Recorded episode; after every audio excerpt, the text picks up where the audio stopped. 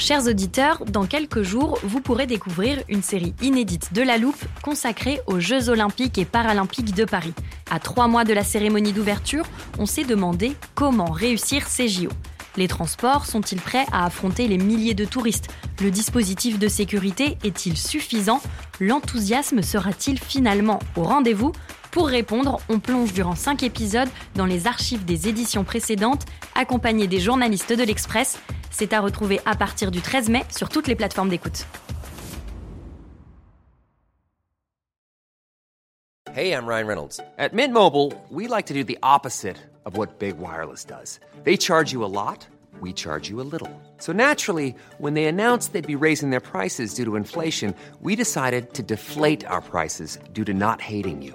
That's right. We're cutting the price of Mint Unlimited from $30 a month to just $15 a month. Give it a try at mintmobile.com slash switch. $45 upfront for three months plus taxes and fees. Promo rate for new customers for limited time. Unlimited more than 40 gigabytes per month. Slows. Full terms at mintmobile.com.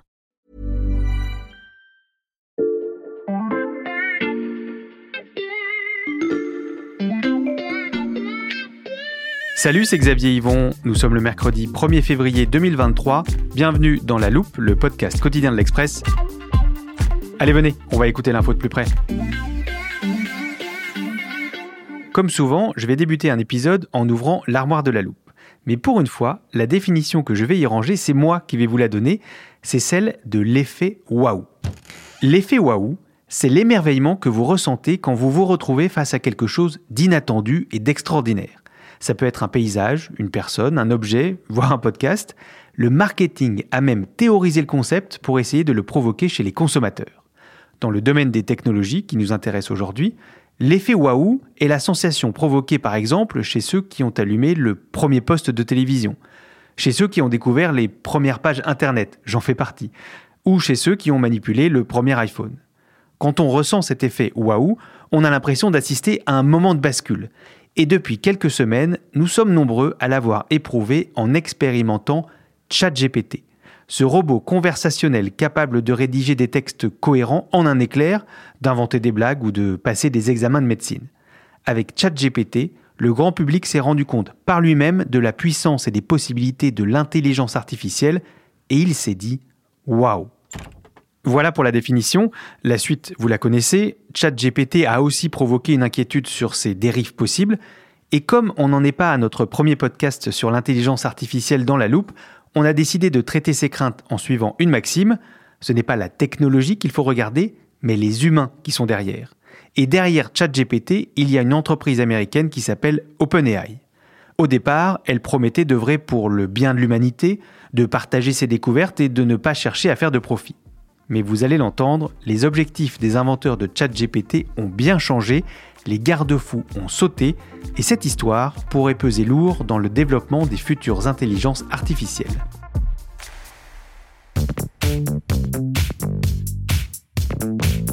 Pour cet épisode, j'ai fait appel à une intelligence humaine en chair et en os. J'accueille en studio Antoine Beau, journaliste au service web de l'Express, spécialisé dans les nouvelles technologies. Salut Antoine. Salut. Pour nos auditeurs qui seraient totalement passé à côté de ChatGPT. Est-ce que tu peux d'abord nous décrire rapidement de quoi il s'agit? Oui, c'est tout simple. En fait, il s'agit d'un site internet. Mm. Chacun peut s'y rendre et euh, on tombe sur une interface dans laquelle on est d'abord invité à s'inscrire, puis à rentrer une question, une commande, un ordre, et euh, le site internet euh, va générer un texte qui va s'afficher progressivement. C'est pour l'instant gratuit euh, et accessible à tous. C'est ce qu'on appelle une IA générative. Mhm. Donc ça s'appelle euh, ChatGPT pour chat qui veut dire euh, discuter en anglais. Et GPT c'est le nom de la technologie. Ça donne en anglais euh, Generative Pre-trained euh, Transformer. En fait, euh, les ingénieurs d'OpenAI ont cherché à entraîner un système. Ils lui ont donné un, un ensemble de textes qu'on trouve en ligne. C'est des données publiques. À partir de ça, le système les a lus et a essayé d'en tirer des conclusions, euh, a essayé de savoir ce qui revenait le plus souvent euh, dans ces textes. Donc ça, le, le système le fait lui-même. Il apprend à connaître euh, le langage écrit.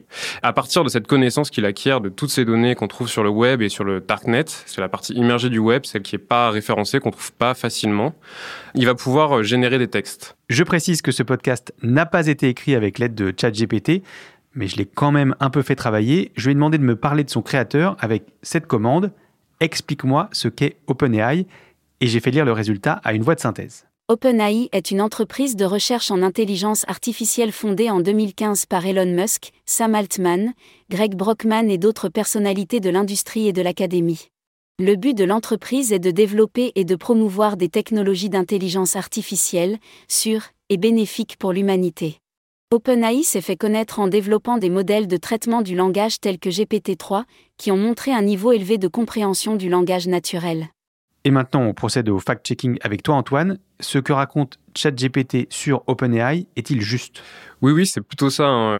OpenAI a bien été fondé par Elon Musk et Sam Altman. Donc, c'est deux personnages très connus euh, dans la Silicon Valley. Je précise que Elon Musk a quitté le board d'OpenAI, donc euh, il ne participe plus aux activités de, l'entreprise.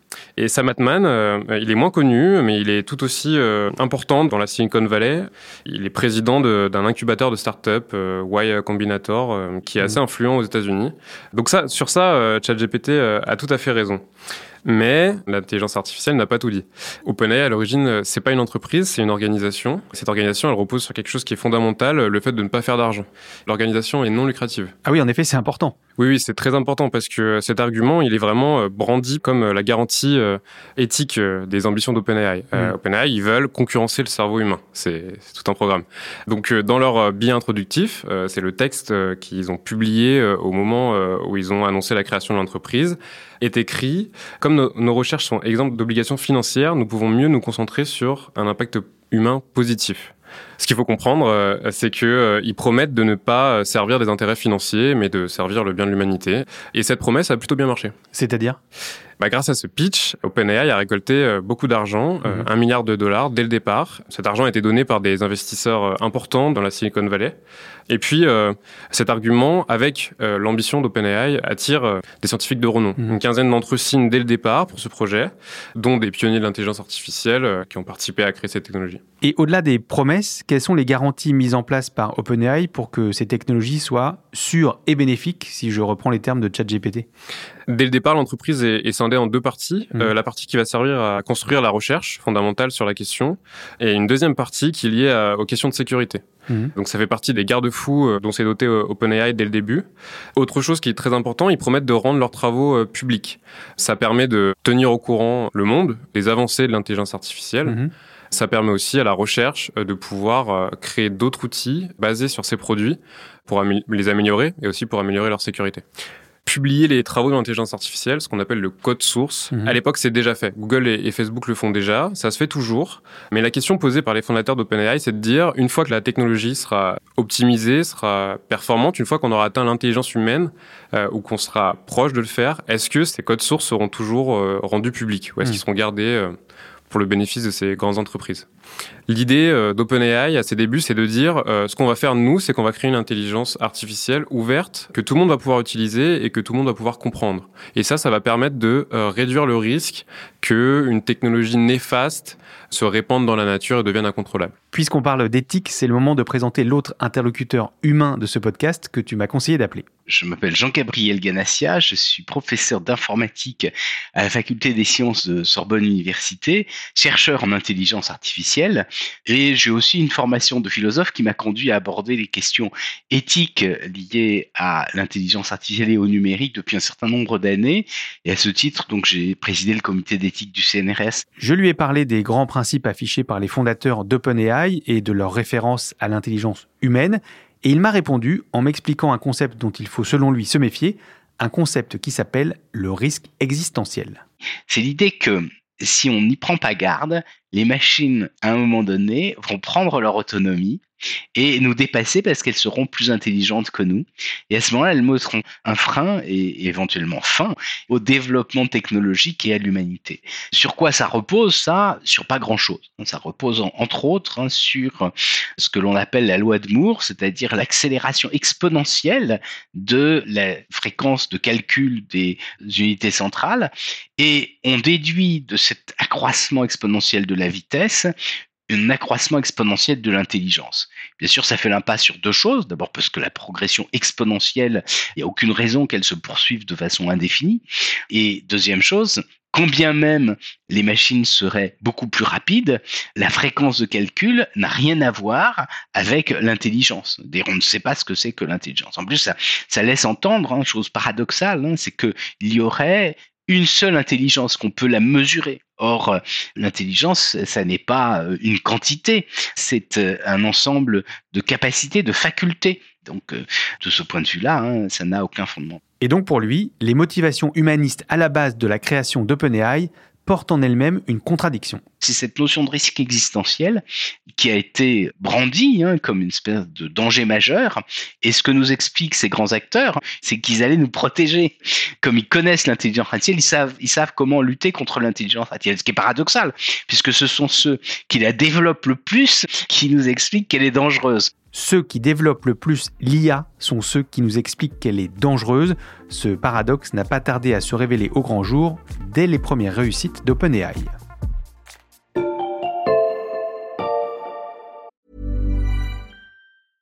Ryan Reynolds here from Mint Mobile. With the price of just about everything going up during inflation, we thought we'd bring our prices down. So to help us, we brought in a reverse auctioneer, which is apparently a thing. Mint Mobile unlimited premium wireless. Ready to get 30, 30, bit to get 30, bit to get 20, 20, 20, bit to get 20, 20, bit to get 15, 15, 15, 15 just 15 bucks a month. So, Give it a try at mintmobile.com/switch. slash $45 upfront for three months plus taxes and fees. Promo rate for new customers for limited time. Unlimited more than 40 gigabytes per month. Slows. Full terms at mintmobile.com.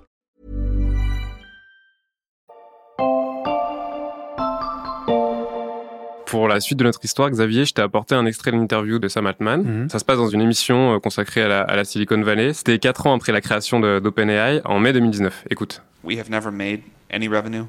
Nous n'avons jamais généré de revenus, nous n'avons aucune idée de comment en générer. Um, Nous avons juste fait une vague promesse à nos investisseurs que le jour où nous aurons construit ce système d'intelligence générale, eh bien, nous lui demanderons de trouver un moyen de générer un retour sur investissement. Bon, la pirouette est pas mal trouvée et ça me semble rester dans la droite ligne des intentions de départ d'OpenAI, Antoine. Oui, en apparence. Mais en fait, en interne, dans l'entreprise, OpenAI a déjà commencé à, à se débarrasser de ses promesses de départ. Comment ça? Quelques mois avant l'interview, euh, OpenAI est devenu à but lucratif plafonné. Ah oui. Ça, elle le justifie. Elle explique qu'elle doit mobiliser beaucoup de ressources. Il y a un besoin de capacité de calcul qui est assez important dans ce milieu et qui augmente, qui double tous les trois ou quatre mois. Donc euh, l'idée, c'est d'attirer les investisseurs pour pouvoir faire face à ces besoins technologiques et financiers. Ça a marché, les investisseurs sont arrivés, un gros investisseur est arrivé, il s'appelle Microsoft, et en juillet 2019, Microsoft a investi un milliard de dollars. Mhm. De l'argent, mais pas que, l'entreprise donne à OpenAI euh, des capacités de calcul, il leur donne accès à leur supercalculateur. Mhm. En échange, OpenAI promet de donner un accès prioritaire, de commercialiser en premier ces outils à Microsoft. Et à ce moment-là, est-ce que OpenAI a commencé justement à développer des outils prometteurs, ceux qui donneront ensuite ChatGPT? Oui, exactement. euh, toujours en 2019, à la même période, OpenAI enregistre un ensemble de succès.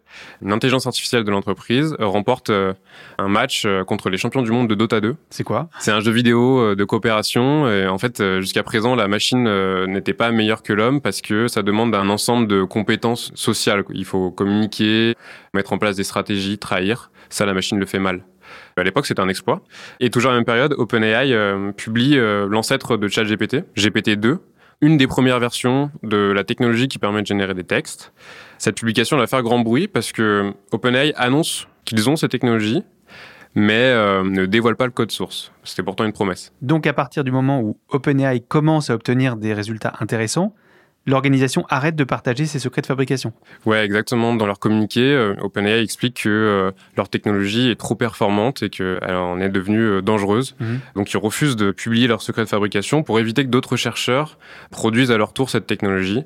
Ils ont surtout peur que euh, GPT-2 euh, participe à créer un ensemble de faux textes sur Internet qui auraient l'air d'articles. Ils ont fini quand même euh, par euh, publier euh, en partie leur code source à ce moment-là, mais ça a marqué une rupture dans l'histoire de l'entreprise. De moins en moins, OpenAI publie ses codes sources actuellement. Attends, si je comprends bien, OpenAI déclare dans un premier temps il faut que la connaissance soit partagée pour le bien de tous, et puis finalement, il ne faut pas que cette connaissance puisse tomber entre de mauvaises mains. Oui, tu sais, les grands discours, ça a toujours été quelque chose d'important dans la Silicon Valley et dans le milieu de la tech. On mobilise tout le temps des grandes valeurs. Mais ça, je pense que Jean-Gabriel Ganassia a dû t'en parler, non Tout à fait. Alors ça laisse euh, à réfléchir hein, sur euh, ces grands acteurs de l'Internet hein, qui nous prennent toujours par les sentiments, hein, par la générosité, par euh, cette idée que on doit tous être bons. Vous vous souvenez que Google avait comme slogan Don't be evil, ne faisons pas le mal. Ensuite, la réalité, c'est que ces institutions extrêmement puissantes qui se sont mises en place très rapidement, qui sont ces grands acteurs de l'Internet, poursuivent leur but propre, qui ne sont peut-être pas ceux de l'ensemble de la société. Hein. Et je crois qu'il faut avoir une très grande méfiance. Des euh, technologies qui avaient l'air extrêmement généreuses se sont révélées dévastatrices. Hein. Je pense aux réseaux sociaux. Lorsque des jeunes gens euh, brillants venant de grandes universités euh, permettaient aux amis de se rencontrer, ça avait l'air très sympathique. Et puis, ben, on s'est rendu compte quelques années après que ça pouvait avoir des effets sur l'ensemble de la société, des effets politiques, des effets de cloisonnement, etc. Donc, il faut être extrêmement vigilant. La différence à ce stade, Antoine, c'est que OpenAI n'est pas aussi puissante que Google ou Facebook. À ce stade. Selon certains observateurs, euh, OpenAI pourrait euh, s'imposer comme une grande entreprise de la tech. D'ailleurs, euh, les cadres d'OpenAI eux-mêmes laissent entendre qu'il pourrait devenir l'entreprise numéro une, dépasser Google et même s'imposer comme l'entreprise la plus rentable au monde.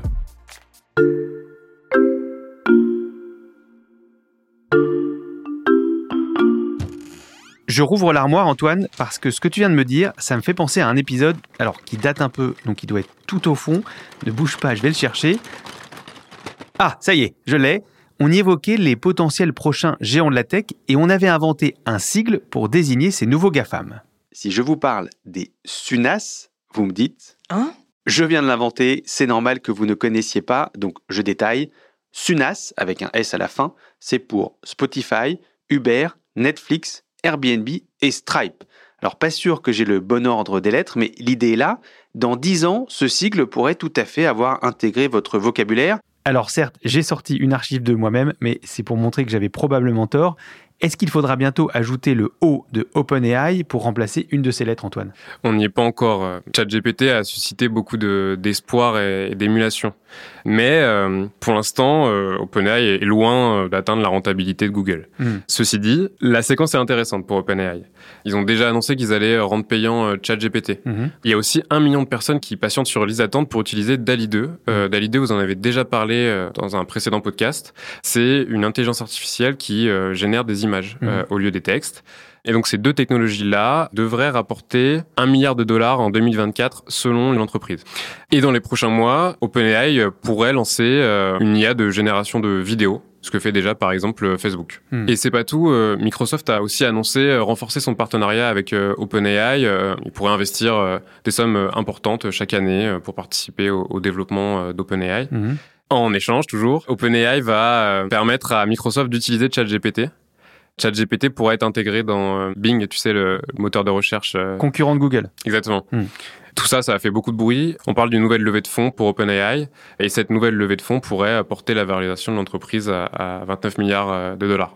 Et OpenAI veut utiliser tout cet argent pour gagner la course à l'IA forte. La course à l'IA forte? Oui, la course à l'IA forte, tu as bien entendu. Attends, je vois que tu as laissé l'armoire ouverte. Si je peux me permettre, j'aimerais bien y ranger une petite définition. Oh bah, je refuse jamais une telle proposition. Je t'écoute. Ouais, alors l'IA forte, c'est euh, l'IA ultime. C'est l'IA la plus puissante jamais créée. Elle n'existe pas encore. En fait, les chercheurs euh, veulent euh, atteindre l'intelligence humaine. Mhm. À l'heure actuelle, on a des IA qui sont bonnes dans un domaine en particulier, très restreint. On n'a pas d'IA qui peut à la fois être bonne dans tous les domaines et faire le lien entre ces domaines. Passer de l'un à l'autre sans problème. Les chercheurs dans la Silicon Valley cherchent à atteindre l'intelligence générale et pas seulement une compétence poussée sur un domaine. Mais en réalité, on ne sait pas si on peut euh, concurrencer euh, l'intelligence humaine. OpenAI en est persuadé, mais certains chercheurs, on a entendu euh, Jean-Gabriel Ganassia, eux pensent que c'est pas possible, qu'on peut pas concurrencer l'intelligence humaine. Merci Antoine, je range cette définition et cette fois, j'oublie pas de refermer l'armoire. Je te laisse continuer. Celui qui atteindra euh, le premier cette forme d'intelligence sera le nouveau Google. Mais j'imagine que Google, justement, et les autres géants de la tech, ils sont pas en reste dans cette course. Oui, oui euh, en réalité, Google a déjà des technologies euh, similaires, voire meilleures que OpenAI. Google n'a pas vraiment envie ou besoin de rendre ses outils accessibles à tous. Mhm. OpenAI a dû le faire Parce que, euh, contrairement à Google ou à Facebook, OpenAI doit euh, augmenter la masse de données disponibles. En ouvrant ChatGPT à tous, OpenAI récolte les données, les questions que tout le monde lui pose, les réponses, les interactions. Ça, c'est très important, ça permet d'améliorer cette technologie. Google n'a pas besoin de le faire. Est-ce qu'on peut considérer que OpenAI a quand même pris une longueur d'avance avec ChatGPT? En réalité, c'est plus compliqué que ça. OpenAI a surtout réussi à faire connaître euh, à tous euh, les intelligences artificielles. Hmm. Mais sur le fond, en termes de technologie pure, la course est très disputée et euh, tout le monde ne court pas de la même manière. Hmm. Tu as d'un côté OpenAI qui tente d'assembler les réseaux de neurones, c'est-à-dire les systèmes qui permettent à la machine d'apprendre. Ce qu'ils font, c'est qu'ils créent une chaîne gigantesque avec d'importantes capacités de calcul et ils pensent qu'avec ça, ils vont pouvoir atteindre euh, l'intelligence humaine. Tu as d'autres entreprises qui, au contraire, pensent qu'il faut améliorer les réseaux de neurones, améliorer la technologie. C'est le cas de DeepMind. Euh, DeepMind, c'est une startup qui a été rachetée par Google. À l'heure actuelle, euh, l'ensemble des technologies nécessaires à l'intelligence a déjà été inventé. En tout cas, c'est ce que mm. considèrent les chercheurs. Le défi premier, c'est d'optimiser ces technologies, de les rendre plus performantes pour un même coût. Les technologies ont besoin de faire beaucoup de calculs, donc il faut beaucoup de calculateurs. Pour faire tourner ces machines, on a besoin de beaucoup d'électricité. Ça coûte très cher et c'est très polluant. Donc l'enjeu, c'est de faire la même chose avec moi. Et pour terminer, Xavier, euh, je voudrais ajouter que tout n'est pas totalement rose pour OpenAI en ce moment. Ah bon? Et pourquoi? Euh, Depuis l'investissement de Microsoft, au moins 14 euh, scientifiques ont quitté l'aventure. Hmm. Des scientifiques importants. Il y en a certains qui avaient participé à faire émerger ChatGPT. Et un de ces frondeurs a créé sa propre structure. Elle s'appelle Anthropic et elle se veut garante d'une IA, je cite, pour le bénéfice de l'humanité. Je ne sais pas si ça doit nous rassurer, mais c'était passionnant. Merci Antoine. De rien, à bientôt. Antoine Beau, journaliste au service web de l'Express. Tout le travail de la rédaction garanti 100% rédigé par des humains est à lire sur l'express.fr. Le premier mois d'abonnement ne coûte qu'un euro en ce moment, alors profitez-en, chers auditeurs.